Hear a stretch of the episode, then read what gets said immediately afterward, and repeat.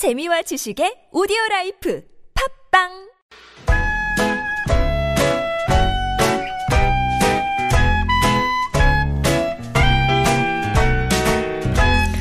메마른 마음에 산뜻한 문화의 바람이 붑니다. 이다혜의 책 그리고 영화 We were chasing some cinematic schemes, but I'll give you Panavision pictures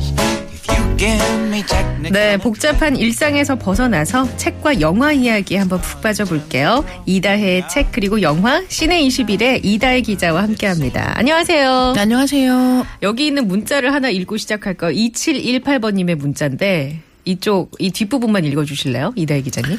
예, 청문회 보면서 속이 터져서 미칠 지경이에요. 모르쇠로 나가는 증인들 보니 답답합니다. 라고 주셨어요. 네. 이 이야기는 뭐냐면 우리가 그만큼 오늘 코너를 굉장히 어, 잘해야 된다. 이렇게 답답한 분들의 마음을 네. 좀 헤아려서 힐링을 시켜드려야 된다라는 막중한 사명감을 가지고 지금 저분. 저분들에게 이렇게 크게 하신 것을 저희가 수습하는 건가요? 그 저희로서는 최선을 다해야죠. 네. 예, 어쨌거나 우리의 본분을 잊지 말고. 아, 근데 어떡하나요? 오늘 얘기할 아, 영화도 사실은 이렇게 네. 뻥 뚫리는 시원한 영화라기보다는 네. 아, 어떻게 보면 이 뉴스에서 보는 걸 영화에서 또 보고 있는 것 같기도 아, 하고. 그래요? 예, 그런 내용이기도 합니다. 제목부터가 판도라예요. 뭔가 판도라입니다. 열어서는 안 될 것 같은데 오늘 그 청문회에서도 손혜원 의원이 네. 고영태 씨에게 판도라의 상자를 연 건 당신이라며 네. 얘기했는데 그 판도라 뭔가 어감이 주는 게 이렇게 긍정적인 영화는 아닌 것 같아요. 그럴 수 있죠.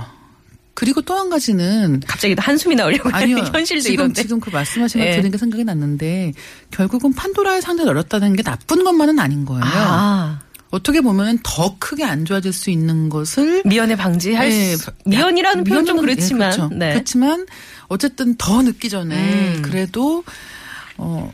좀 어떻게 예, 막아볼 수 있지 않나라는 생각이 드는 부분들도 분명히 있는 것이고 또 한 가지는 그 판도라의 상자 관련된 그 신화를 보면은 그 원래는 열지 말라고 한 거죠. 네네.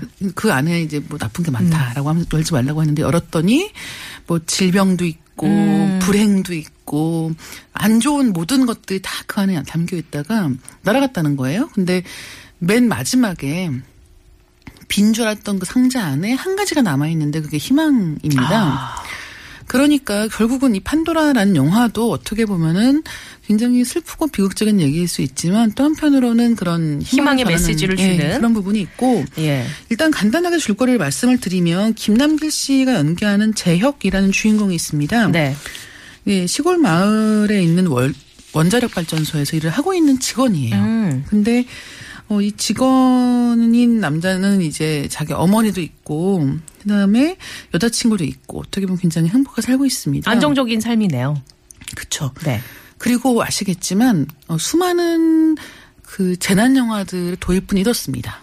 평범하고 음. 행복하고 성실하게 살고 있는 보통 사람의 일상을 보여주는 것으로 이야기가 시작이 되고 네.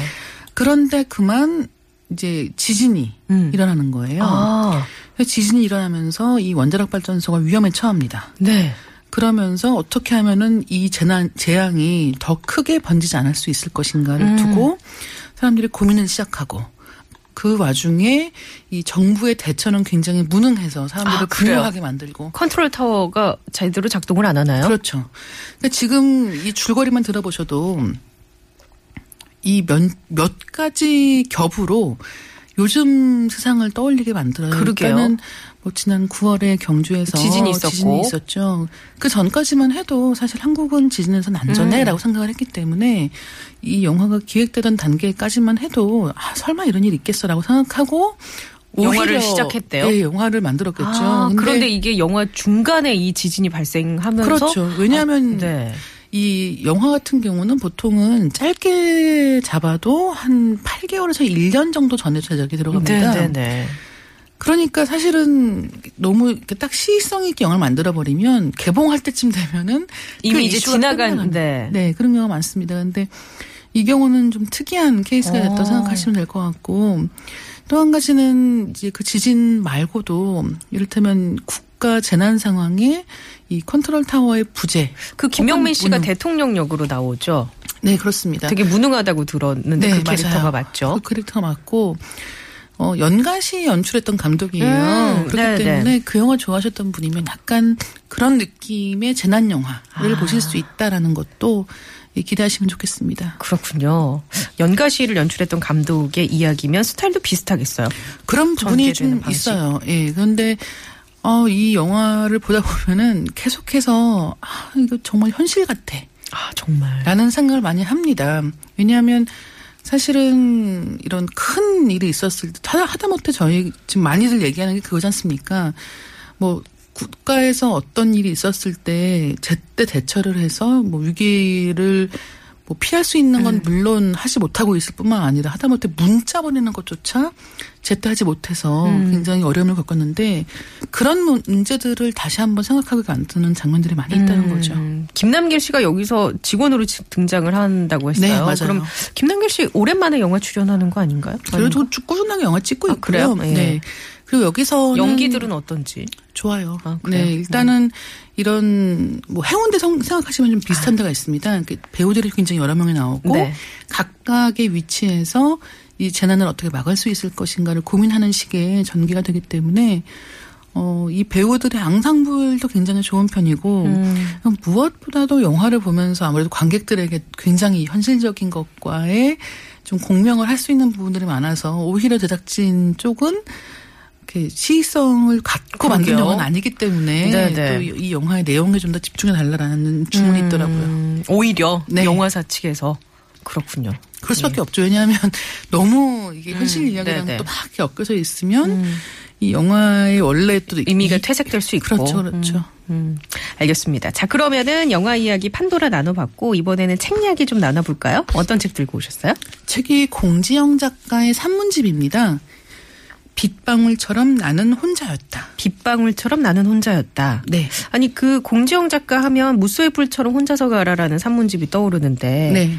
아, 그 베스트셀러였던 그러고 보니까 제목이 좀 그- 비슷한 네, 것 뭔가. 느낌도 비슷하고 혼자 가고 혼자 네. 있고 어떤 내용이에요? 어, 여기서는 좀 특이하게도 편지를 쓰는 형식입니다. 네. 제2에게라는 이제 익명의 존재를 두고 그에게 편지를 쓰는 식의 구성으로 책이 구성이 되어 있고 이 책이 원래는 2006년도에 나온 책이에요. 네. 근데 최근에 공정 작가의 책들이 그러니까 이미 나왔던 책들이 출판사로 옮겨서 다시 나오고 있습니다. 음. 음, 그러면서 또 선을 보이는 거기 때문에 네. 어, 공정 작가 책들 중에서 물론 소설이 훨씬 더 인기가 많습니다만 이런 에세이 읽어보시고 싶은 분이라면 이번 기회에 보셔도 좋을 것 같아요. 그 내용 안에는 어떤 것들이 담겨 있나요? 좀 인상 깊었던 내용이 있다면 약간 편지에 그런- 담겨 있는 내용 중에 어, 치유와 관련된 어떤 메시지 이런 것들이 꽤 있는데요. 그 중에 읽어드리면 어, 이제 내가 죽기 전에 해야 할 일이 있다면 그때 그와 그때의 나를 이제 똑같이 용서해야 한다는 것이겠지요. 똑같이 말입니다. 어, 실은 그를 용서하는 일보다 나 자신을 용서하는 일에 훨씬 더 많은 시간이 필요하다는 것을 절감합니다. 음. 이제 이런 식의 문장들이 있고 어, 어떻게 보면은 구체적으로 어떤 사안들에 대한 이야기라기보다는 이 책 속에서 예술 작품들을 몇 작품 거론을 합니다. 네.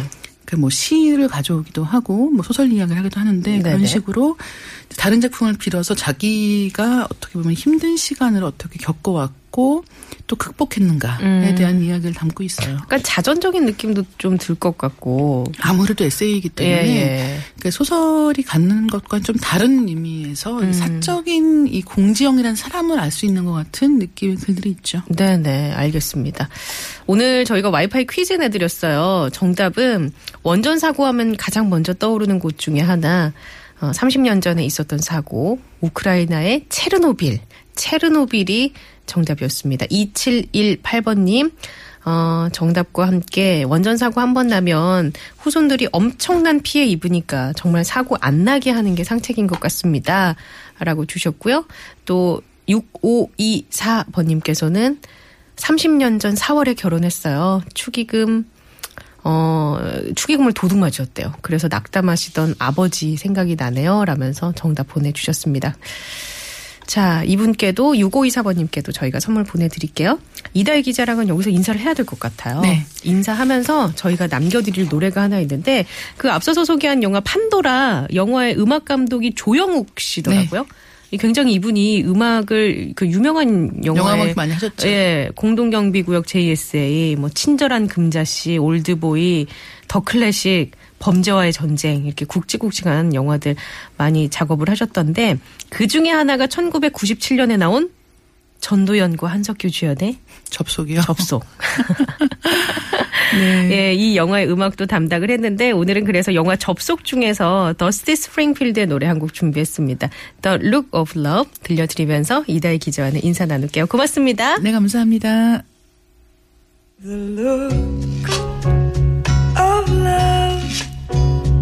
Is in